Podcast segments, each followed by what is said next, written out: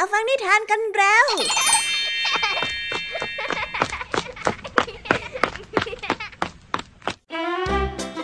สวัสดีค่ะน้องๆ ยินดีต้อนรับเข้าสู่ชั่วโมงนิทานกับรายการคิสอาว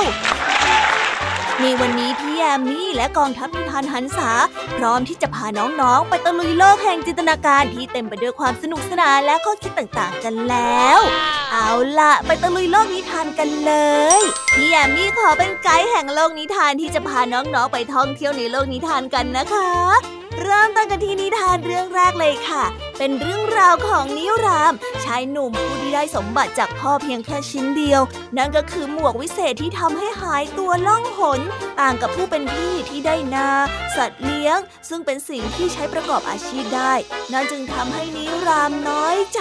และหนีออกจากบ้านไป ไปเจอกับเหตุการณ์ที่ทำให้เขาได้รู้ว่า หมวกล่องหนที่เขาได้รับมานั้น คือสุดยอดของสมบัติที่ไม่มีอะไรมาทัดเทียมได้ ถ้าน้องๆ อยากจะรู้ว่าหมวกล่องหนอันนี้จะเจ๋งแค่ไหน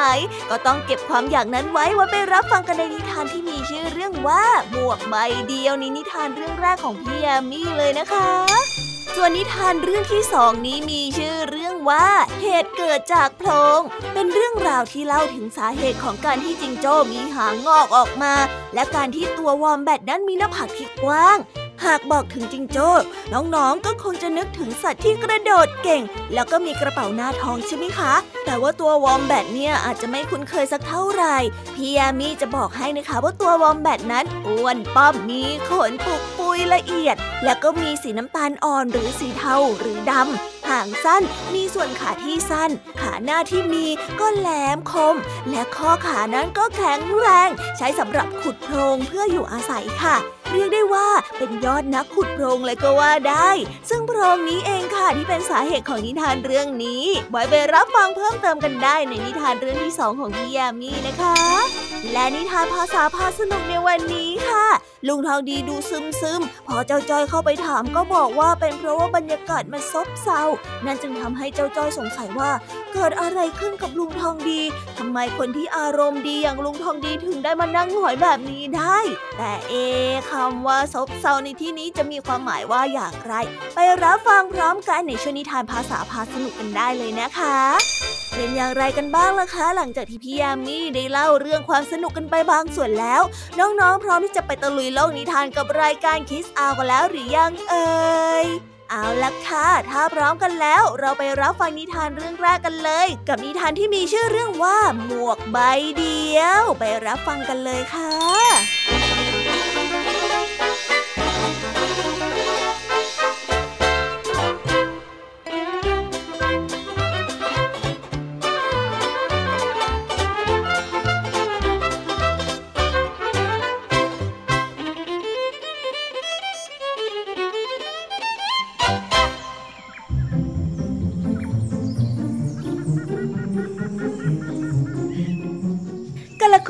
นานมาแล้ว ได้มีชายชาราคนหนึ่ง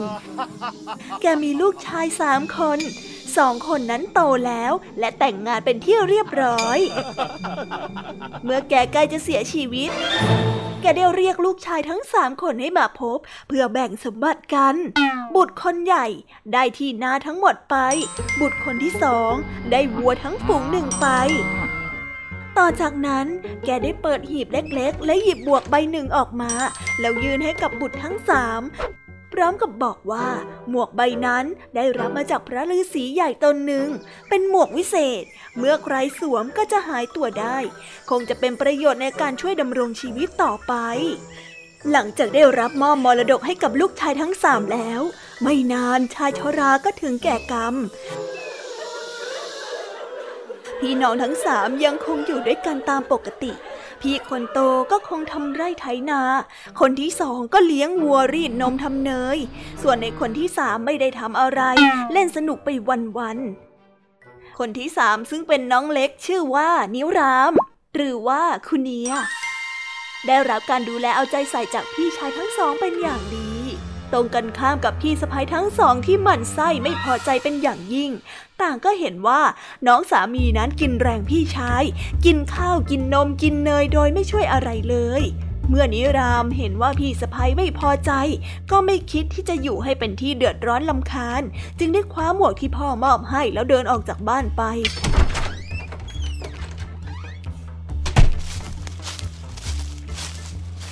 เขาได้เดินทางอยู่ห้าวันห้าคืน ก็ถึงเมืองใหญ่แห่งหนึ่ง ซึ่งปกครองโดยราชาที่เฉลียวฉลาด และมีพระราชินีที่มีความเมตตาปราณีต่อไพร่ฟ้าประชาชน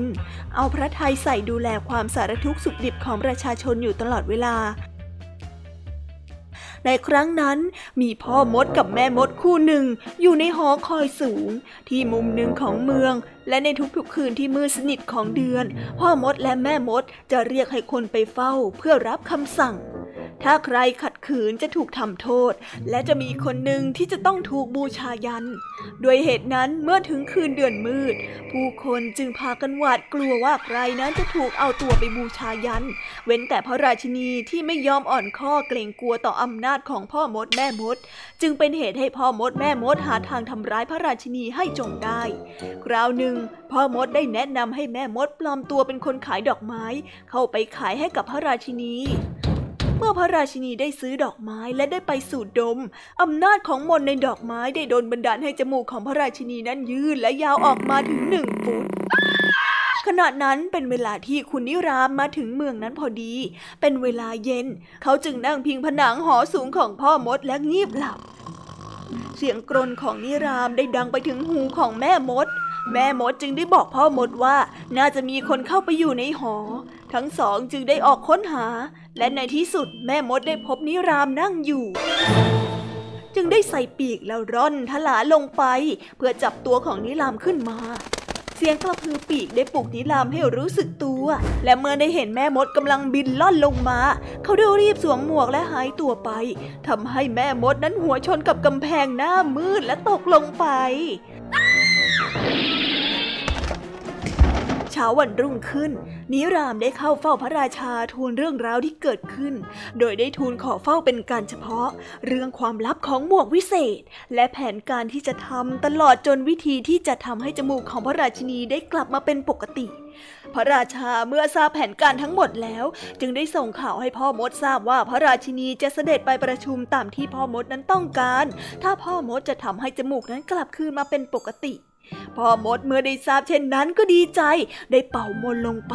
บันดาลให้จมูกนั้นกลับคืนสู่สภาพเดิมทันทีพอตกกลางคืน พระราชาได้จัดขบวนไปที่หอสูง ตามที่ตกลงกันไว้กับพ่อมด นิรามได้เข้าไปนั่งในเกลียวของพระราชินี ตามแผนที่ตกลงกันไว้ ฝ่ายพ่อมดกับแม่มดก็อิ่มเอมใจที่ได้เห็นพระราชินีนั้นมาประชุมตามคำสั่ง ทั้งคู่ต่างดื่มด้วยความสำราญใจ เมื่อเกียวของพระราชินีมาถึง พ่อมดและแม่มดต่างได้รีบมานั่งบนแท่นเพื่อเตรียมรับ ทุกคนในขบวนผ่านไป ในที่สุดก็ถึงพระราชาและพระราชินี ซึ่งจะออกมาจากเกียว พ่อมดแม่มดได้จ้องตาขมิง แต่เมื่อม่านได้เปิดออก ผู้ที่จะก้าวออกมาจากเกี้ยว แทนที่จะเป็นพระราชินี กลับเป็นนิราม ซึ่งทำให้พ่อมดแม่มดนั้นโกรธมาก กระโจนเข้าใส่หมายจะฆ่าเขา แต่นิรามได้ว่องไวและรีบสวมหมวกหายตัววับไปในทันที และในฉับพลันนั้นได้กระชากดาบออกมาฟันคอพ่อมดและแม่มดจนสิ้นฤทธิ์ไปทั้งสองคน เมื่อหมดพ่อมดและแม่มดแล้ว ประชาชนพลเมืองก็กลับมามีความสุขอีกครั้ง พระราชาได้แสดงความชื่นชมในความกล้าหาญของนิรามเป็นอย่างมากได้ทรงแต่งตั้งให้เขาเป็นแม่ทัพ เขาได้สร้างวังใหญ่ที่นอกเมือง เชื้อเชิญพี่ชายและพี่สะพ้ยมาเที่ยว เมื่อพี่สะพ้ยได้มาเห็นก็ต่างชื่นชมในบุญบารมี และขอให้ยกโทษ เรื่องที่มองนิรามผิดไป ตั้งแต่นั้นเป็นต้นมาทั้งสามพี่น้องก็เป็นสุขกันโดยทั่วหน้า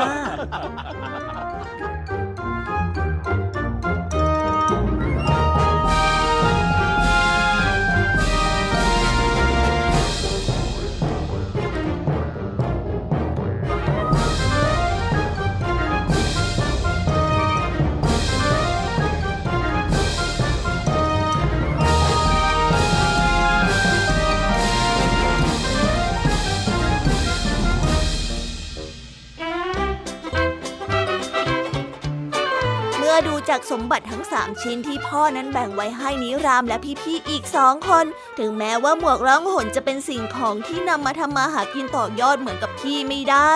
แต่ในท้ายที่สุดค่ะ นิรามก็ได้ใช้หมวกวิเศษใบนี้ในการทำให้ชีวิตของเขามีความเป็นอยู่ที่ดีขึ้น จากทักษะในการคิด และมีไหวพริบในการใช้หมวกวิเศษจนทำให้เขากลายเป็นผู้ที่มั่งคั่ง และเป็นที่นับหน้าถือตาของคนในเมืองในที่สุดนี่แหละนะบางครั้งคนเราก็มีสิ่งดีๆ ที่อยู่ในมือแล้วก็ไม่รู้ตัว โชคดีนะคะที่นายนิรามมันสังเกตและฝึกฝนจนทำให้เขาประสบความสำเร็จได้ในที่สุดเอาละค่ะค่ะจบนิทานในเรื่องแรกกันลงไปแล้ว เราไปต่อกันในนิทานเรื่องที่สองกันต่อเลย กับเรื่องราวที่อธิบายสาเหตุ ที่เล่าถึงสาเหตุของจิงโจ้นั้นมีหางงอกออกมา และการที่ตัววอมแบตมีหน้าผากที่กว้าง เอ อยากจะรู้ซะแล้วล่ะค่ะว่าเรื่องราวจะเป็นอย่างไร ไปรับฟังพร้อมกันในนิทานที่มีชื่อเรื่องว่า เหตุเกิดจากโพรงไปรับฟังกันเลย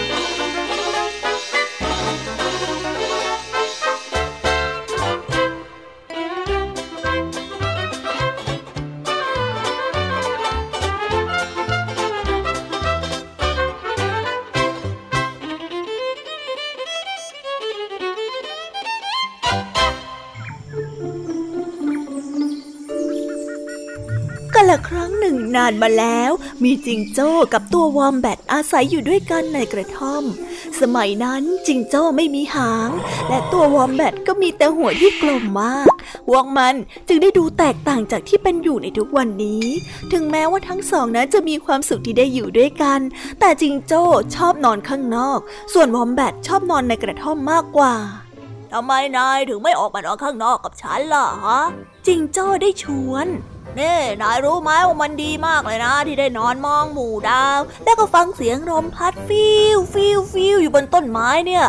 ฮ่ายมันช่างชื่นใจจริง ๆ เลย ฉันว่ามันดีกว่าอยู่ในกระท่อมตั้งเยอะนะไม่เอาหนาวจะตาย ฉันไม่ชอบอยู่ข้างนอก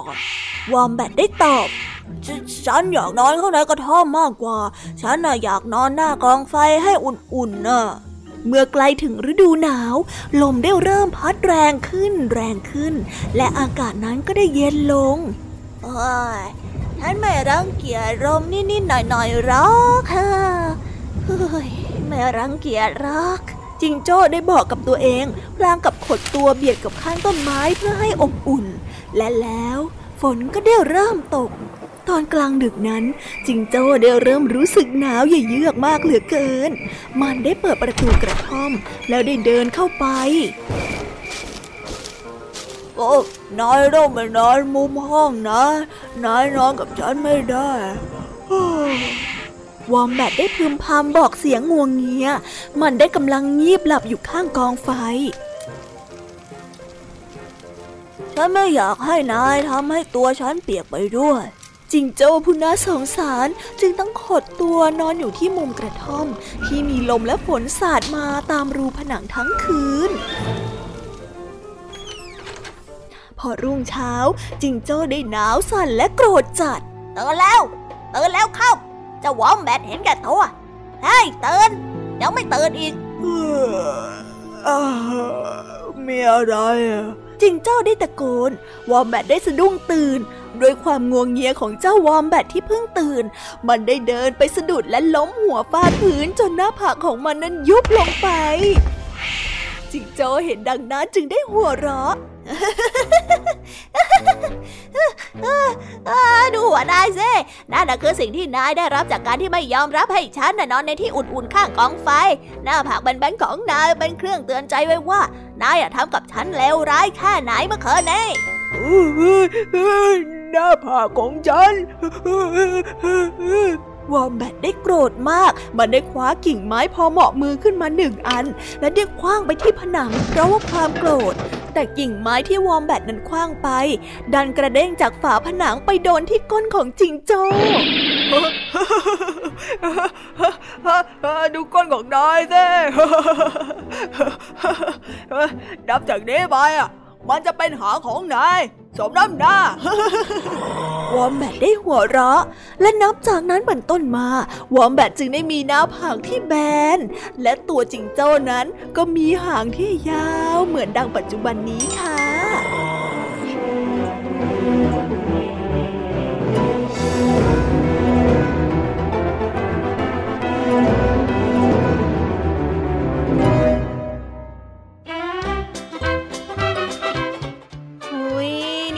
ธิบายสาเหตุเรื่องนี้ค่อนข้างที่จะพาเราทะลุจินตนาการไปไกลเลยนะคะ อย่างในตอนจบที่เฉลยว่าหางของจิงโจ้เกิดจากการที่ถูกตัววอมแบตนั้นคว้างกิ่งไม้ใส่แถมการที่หน้าผากของตัววอมแบตที่ยุบบุ๋มลงไป ก็เกิดจากการที่ตัววอมแบตงัวเงียตื่นขึ้นมาแล้วก็สะดุดล้มจนหัวฟาด เรียกได้ว่าเหนือจินตนาการเหนือจริงเหนือความคาดหมายไปอีกมากๆเลยค่ะ แต่ก็นี่แหละนะนิทานที่อธิบายสาเหตุ เป็นเรื่องที่แต่งขึ้นมาเพื่อความสนุกสนานเพียงเท่านั้น ไม่สามารถนำไปเขียนลงในกระดาษคำตอบได้นะคะน้องๆ เอาละค่ะ ตอนนี้ก็จบนิทานในส่วนของพี่แยมมี่กันลงไปแล้ว เราไปต่อกันในช่วงนิทานภาษาพาสนุกกันต่อเลย เจ้าจ้อยนะคะ พยายามจะทำให้ลุงทองดีร่าเริง เพราะว่ารู้สึกใจคอไม่ดีที่จู่ๆลุงทองดีก็มานั่งหงอยในวันฝนตก เอ วันนี้ลุงทองดีของเราเป็นอะไรไปนะ ไปติดตามเรื่องราวความสนุกและความหมายของคำว่าซบเซาพร้อมกันในช่วงนิทานภาษาพาสนุกกันได้เลยค่ะ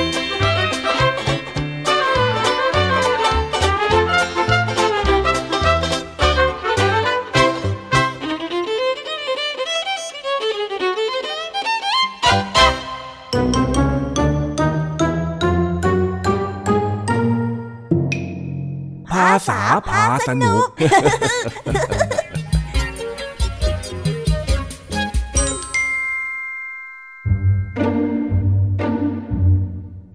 เช้าวันนี้ฝนตกแซะเจ้าจ้อยเดินกลางร่ม ถือกับข้าวที่แม่เพิ่งทำเสร็จมาที่บ้านของลุงทองดี แต่เมื่อเห็นอาการของลุงทองดีดูซึมๆ เจ้าจ้อยเลยพยายามพูดคุยกับลุง และขออยู่เป็นเพื่อน เพื่อไม่ให้ลุงทองดีเกิดความเหงานั่นเองทางนี้จ๋าแม่ให้จ้อยเอา กับข้าวมาให้เนี่ยนี่นี่นี่นี่แกงส้มที่เผ็ดซีด กินตอนร้อนๆอร่อยมากเลยนะจ๋า เออ ขอบใจมากเจ้าจ้อย ยังไงก็ฝากวางไว้ในครัวหน่อยละกัน ได้เลยจ้ะ แต่ว่าก่อนที่จะไปทำไมวันนี้ลุงทองดีดูซุมๆละจ๋า เฮ้ย ก็นั่นละสินะ ข้าเองก็ไม่รู้เหมือนกันอ้าวได้ไงกันลุงทองดีเป็นคนที่มีคำตอบให้กับทุกอย่าง ไม่รู้เรื่องเกี่ยวกับตัวเองได้ยังไง อ้าว ก็ข้าไม่รู้นี่นะ แต่ไม่เป็นไรนะลุง เจ้าอยู่ตรงนี้ทั้งคน ลุงหมดห่วงได้ เดี๋ยวเจ้าจะทำให้ลุงร่าเริงเอง มามามามามามาไม่ต้องเลยไม่ต้องเลย แทนที่ข้าจะร่าเริงเนี่ย เดี๋ยวจะกลายเป็นหงุดหงิดงุ่นง่านเพราะเองซะเบาโอ้อะไรกัน ในวันที่จ้อยรู้สึกไม่ดี ลุงกลอบจ้อยได้ แต่วันที่ลุงทองดีเป็นบ้างจ้อยกลอบช่วยอะไรไม่ได้เลยเอานะ บางทีเนี่ยมันอาจจะเป็นเพราะอากาศด้วยก็ได้มั้งฝ นตกมาตั้งแต่เช้าอะไรอะไรมันก็เลยดูซบเซาไปหมดนะฮะซบเซาเหรออ๋อที่ลุงทองดีนั่งซึม เป็นเพราะว่าลุงทองดีง่วงนอนนี่เองซบเซาไม่ใช่ขี้เซาข้าว่าเองเนี่ยเข้าใจความหมายผิดไปคนละเรื่องแล้วนะเจ้าจ้อยอ้าวแล้วคำว่าซบเซาที่ลุงทองดีพูดมันหมายถึงอะไรหรอจ๊ะคำว่าซบเซาที่ข้าพูดเนี่ย มันก็เป็นคำที่หมายถึง ความรู้สึกเงียบเหงา ไม่เบิกบาน หรือว่าไร้ความคึกคักยังไงล่ะ อ๋อแต่จะว่าไปมันก็จริงนะจ๊ะ ในวันที่ฝนตก ฟ้ามันก็ครึมครึมเสียงฝนกระทบหลังคาแฟะแฟะออกไปไหนก็ลำบากจ้อยพอจะเข้าใจแล้วล่ะจ้ะว่าทำไมคนแก่อย่างลุงทองดีถึงซึม เกือบจะดีอยู่แล้วเชียวถ้าไม่มีคำว่าคนแก่เนี่ยขอโทษครับจ้อยแค่ล้อเล่นเองนะเอางี้เราไปเดินเล่นกันไหมลุงลุงจะได้อารมณ์ดีไง เดินเล่นตอนเที่ยงในวันที่ฝนตกเนี่ยนะแต่จ้อยมี ร่มไง นี่แค่กลางร่มฝนก็ไม่เปียกเราแล้ว ไม่ไปหรอก อากาศมันชื้นแฉะแบบนี้เนี่ยข้าไม่สบายตัว เดี๋ยวก็ป่วยอีกงั้นเราไปดูหนังกันไหมเดี๋ยวจ้อยยอมดูเรื่องนั่นจะคาดมาเท่ที่ลุงทองดีชอบเลย ไม่เอาอะข้าดูเป็นร้อยรอบจนเบื่อหมดแล้วถ้างั้นมานั่งเดาหวยกัน เพื่อลุงทองดีจะรู้สึกสดชื่นขึ้นมาบ้าง เดี๋ยวจ้อยน่ะจะเล่าให้ฟังว่าเมื่อคืนฝันอะไร เฮ้ย เจ้าจ้อยเอ้ย ข้าเข้าใจนะว่าเองอยากจะช่วยข้าร่าเริงน่ะ อันนี้เนี่ยข้าขอบใจมาก แต่ว่าปล่อยข้าไปเถอะเอ้าปล่อยได้ไงลุง ลุงจะไปไหนอะ ไม่ไปไหนหรอกก็นั่งอยู่เฉยๆ ถอดอารมณ์ไปเรื่อย ๆ นี่แหละได้ไงกัน นี่จ้อยกำลังช่วยลุงแก้ปัญหาเรื่องความซึมในวันซบเซาอยู่นาบางทีการแก้ปัญหาที่ดีที่สุด อาจจะเป็นการปล่อยให้มันคลี่คลายด้วยตัวเองก็ได้ โดยเฉพาะเรื่องของอารมณ์เนี่ยอ๋ออย่างนั้นก็ได้ละจ๊ะ ได้สิจิตใจคนเราเนี่ยมันก็คงจะเหมือนกับอากาศนั่นแหละ บางวันก็มีครึ้มบ้าง มีสว่างบ้าง แปรปรวนไปเรื่อย ค่าที่เป็นแบบนี้เนี่ย ไม่แน่ว่าตอนบ่ายอาจจะดีขึ้นก็ได้นะ หาจริงหรือเปล่าจ้อยเป็นห่วงลุงแล้วเนี่ย มีอะไรก็บอกกันหน่อยนะ ได้เลย ไว้ถ้ามีแล้วเดี๋ยวข้าจะบอก โอเคโอเค งั้นจ้อยปล่อยให้ลุงทองดีอยู่คนเดียวก็ได้ โอเค ขอบใจมาก แบบนี้ล่ะดีที่สุดเลย ถึงแม้ว่าจะฟังดูเหมือนว่าลุงไล่จ้อย แต่ก็ไม่เป็นไร ถ้ามันจะช่วยให้ลุงดีขึ้น จ้อยไปก็ได้ เอ็งเนี่ยคิดมากนะเจ้าจ้อยอะลุงหัวเราะแล้วเย้เย้เย้เย้เออเออเออขอบใจมาก งั้นก็แยกย้ายกันได้แล้วเราอะรับทราบครับผมว้าวจบไปแล้วนะคะ สนุกสนานกันไม่น้อยเลยทีเดียวสำหรับวันนี้เรื่องราวความสนุกก็ต้องจบลงไปแล้วละค่ะ พวกเราและรายการคิสอาวก็ต้องขอบอกมือบายบายกันไปก่อน ใครที่มารับฟังไม่ทันสามารถไปรับฟังย้อนหลังได้ที่ไทย PBS Podcast นะคะ วันนี้จากกันไปด้วยเพลงเพราะๆในช่วงสุดท้ายของรายการ แล้วไว้เจอกันใหม่ในตอนถัดไปสำหรับวันนี้ สวัสดีค่ะบายบายเป็นเด็กดีของคุณพ่อคุณแม่นะคะ